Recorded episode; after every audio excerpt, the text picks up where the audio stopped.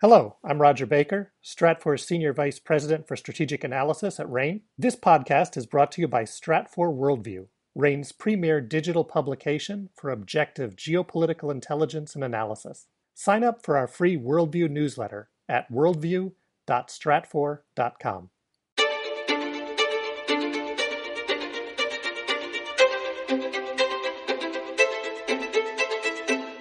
This is RANE's Essential Geopolitics podcast, powered by Stratfor. I'm Emily Donahue.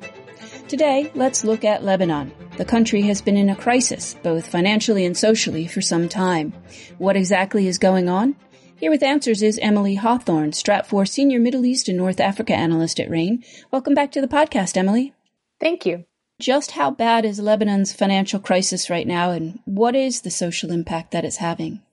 Lebanon is in the midst of really one of the world's worst financial crises, not just currently, but historically. Um, some listeners and Stratfor readers may have seen the headlines recently um, in the mainstream press that the World Bank deems the current Lebanese situation one of the world's three worst uh, economic crises since the mid 1800s.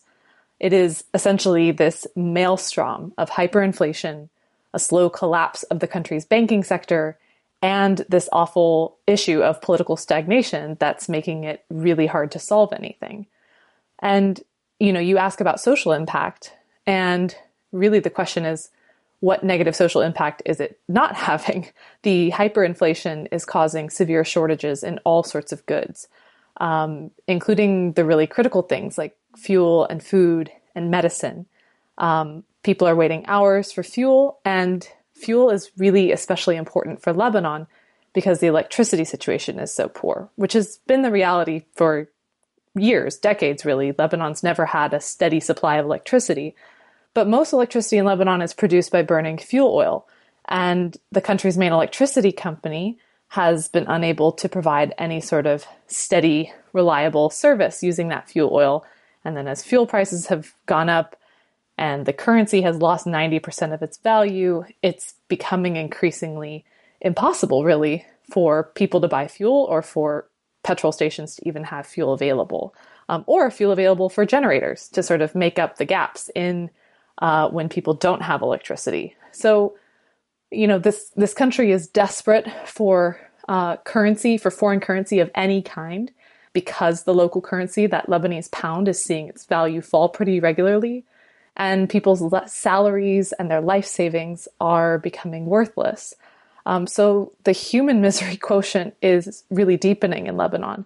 And I fear that it's becoming one of those stories that is so repetitive regionally to um, observers in, in the Arab world and the Middle East, and, and so minor globally in the scheme of things, you know, because this is a country of 7 million people. I, I think that's less than the population in New York City. It's just another one of those sad stories. But actually, it is a profound crisis that is one of the worst that the world has seen, just in terms of how bad it can get and how many different things are sort of collapsing at the same time. Emily, ordinarily government would be involved in solving this issue, but it seems like it's not. What is keeping the government from at least easing the situation? Yeah, I think the big problem with solving a financial crisis of this magnitude is that the only people who really can solve it, um, those actively in the government, those that are part of the political class, technocratic leadership like the leadership of the central bank, they are the ones who caused it in some sense, or at least perpetuated it with a lot of inaction sort of compounding over the years. Um, Lebanon is certainly not the only country in the world to struggle with corruption, but it does rank high um, in terms of just how bad corruption is and has been in the government when external observers that that rank these sort of things country by country it does rank high. And you've had in the financial sector almost a, a, a sort of ponzi scheme involving all of Lebanon's banks that's made it really difficult now for Lebanese people to access the money and it's made it really hard for the government to have the money available to solve the issue um, because the central bank is running really, really low on its own foreign currency reserves. and it has a lot of liabilities and debts to pay off. So it's difficult because the government is charged with solving it, but we haven't had a government in Lebanon now for 11 months. The last government resigned in the wake of the Beirut port explosion in August of 2020 and still has struggled to form another government. So there's a lot of finger pointing and not a lot of, of governing going on. Um, and it really was the beginning of the onset of this awful financial crisis in late 2019.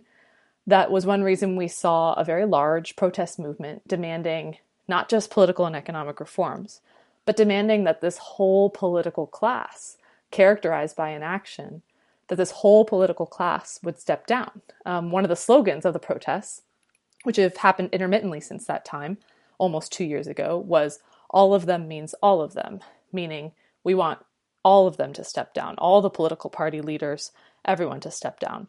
But really, Lebanon's political system, and this is where it gets interesting if you're interested in how different countries in the Middle East work, which of course I find really interesting. Lebanon's political system is unique in that it is very, very resistant to change. Um, it's it's certainly not a monarchy. There's a parliament and prime minister and a president, um, and yet the same individuals have been in power for decades, and the same political parties always win elections. And there's a sectarian quota system that makes sure that Christians have a certain allotment of uh, seats in each government, and Sunnis Sunni Muslims have a certain allotment of seats in each government, et cetera, et cetera. And that kind of system um, has really, in truth, it has detracted from the government's ability to rule effectively and decisively. It's it's kept a fair amount of people at the table from all of Lebanon's minorities and different religious sects, and that's good in one sense. But I don't think that the people who have those positions are concerned with executing the power that comes through it. And I think, you know, I briefly mentioned the August 2020 Beirut port explosion, which killed over 200 people and damaged entire neighborhoods. No one's been held accountable. There's been no justice seen. And, and part of that is because it's, it's really indicative of how this political system is resistant to even the smallest amount of change and the smallest amount of accountability. Because somebody in the government made a decision at some point that led in part to the government negligence that led to that Beirut port explosion. But we really haven't seen any sort of real information or charges surface against uh, key individuals. And I think that's just indicative of how hard it is for the Lebanese system uh, to sort of turn against itself and execute any meaningful change. What does this crisis in Lebanon mean for the broader region? I assume there's security implications. Yes, you are correct that there certainly are security implications. I think that's one um, key thing uh, from this kind of financial crisis. There's certainly a risk of physical instability, of um, uh, an increase in um, certainly petty crime as people are desperate and they they they are looking for food and medicine. Um, there's a risk of uh, you know sort of larger organized crime happening on a broader scale that just will further the issues of corruption in the country but people are desperate and they're trying to feed their families. Um, but it but it will certainly compound existing issues related to organized crime in Lebanon. Um, and then of issue to the broader region is militancy in Lebanon is an issue. Um, the state armed forces don't have strong control over uh, sort of the use of force in the state. And uh, that is a problem in Lebanon. And as people become poorer and more desperate and vulnerable, that can exacerbate an issue like that. I think another reason why it, it does matter for the broader region is that Lebanon, of course, has a huge diaspora population that cares deeply about this all around the world. Um, and then anyone who's concerned about the humanitarian aspect of it will be worried about this crisis. And that's especially because Lebanon hosts so very many refugees. Um, and as the situation in Lebanon becomes harder for uh, Lebanese citizens and refugees alike, um, there is, of course, um, the, a, a, risk of more people trying to leave Lebanon, even if it's unsafe for them, even if um, it's not easy for them to access any other countries. Um, but in in many many ways, and one of the reasons why it's going to be hard to solve this crisis is that it it doesn't matter in a huge way beyond Lebanese borders. It's sort of this disaster story that's playing out um, within Lebanon, and I think um, unless you have a sort of direct tie to Lebanese citizens or Lebanese businesses, um, there's not an overt risk of this turning into a huge regional war. Um, it's it's just going to create more misery and collapse within Lebanon itself, and that in and of itself is going to impede um, other countries wanting to get more deeply involved to try and alleviate some of the suffering going on.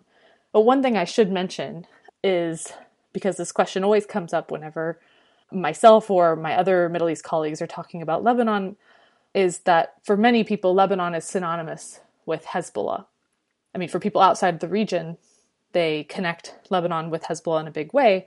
That's the militant and political group that receives support from Iran, but is also a homegrown Lebanese group that serves mainly the Shiite population and those in southern Lebanon.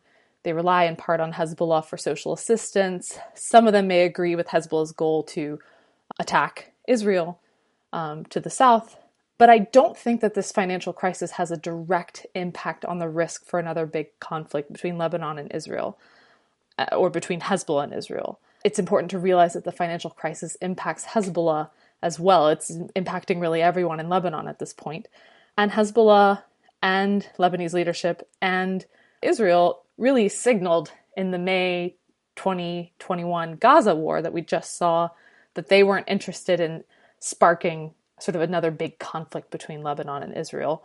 That's key that again just really conveying that what's happening in Lebanon is is terrible, but it's likely to remain something that really burns inside Lebanon and isn't going to create a huge risk for the broader region. Well, Emily, I mean, a basic question with probably not a basic answer. what happens next? I certainly think that it's going to, the financial situation is going to get worse before it gets better. Um, I think, very unfortunately, the social situation is going to get worse before it gets better. But there are two sort of things that I think are important to watch for that are slight uh, silver linings um, that do indicate that there is um, possibility in the future for this situation to um, at least change. I don't want to say improve, but at least change because really stagnation has been one of the the issues that has contributed to this crisis. Um, one really basic, but aid, financial aid is coming in, and there are countries, countries like Qatar, countries like France, countries like Saudi Arabia, the United States. There, there are a lot of countries that do offer financial aid to Lebanon that don't want to see the situation lead to the full collapse of the Lebanese social system.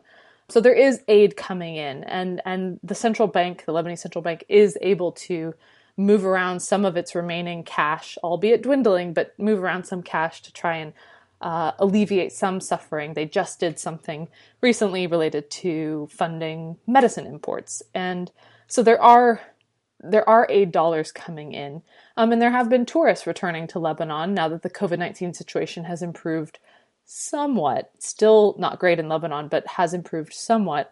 Um, and tourists and members of the Lebanese diaspora that are returning home to Lebanon, bringing in any sort of foreign currency does help and alleviate the situation. It's not a sustainable solution to the financial crisis, but it does help make sort of piecemeal relief in the near term. So that's one thing is that aid is coming in. And then the, the last thing I want to mention is that while that political system is very resistant to change, and I think the more likely outcome in the near term is that we don't see a lot of change and that we do see the same parties rule in Lebanon, there are some glimmers that some Lebanese really are trying to change that system. Recently, some labor unions, in some of their elections, just within the union organization itself, you saw some new parties take the place of some of those established sectarian parties. Um, and that's happened across a couple unions in Lebanon. And that's really interesting because that hasn't been the case in previous years. Usually you would see almost an exact mirroring of the parties in parliament, sort of indicating that people support the same parties, that there really isn't a desire for any different representation. And now, really, just recently, you're seeing a shift in that. And that could, when we get to our next parliamentary elections, it would be really interesting if we saw people voting for different individuals. So that is one tiny note of hope that there could be uh, some political change, and that could shake loose something in the future um, that would lead to coming up with new solutions and, and sort of new ideas for how to solve this awful financial and social crisis. Emily Hawthorne is Stratfor Senior Middle East and North Africa Analyst at RANE. Thanks for that, Emily. Thank you. Stay informed with regular updates from our expert analysts. Sign up today for the free Stratfor Worldview newsletter from RANE. Go to worldview.stratfor.com. That's worldview.stratfor.com. I'm Emily Donahue. Thanks for listening.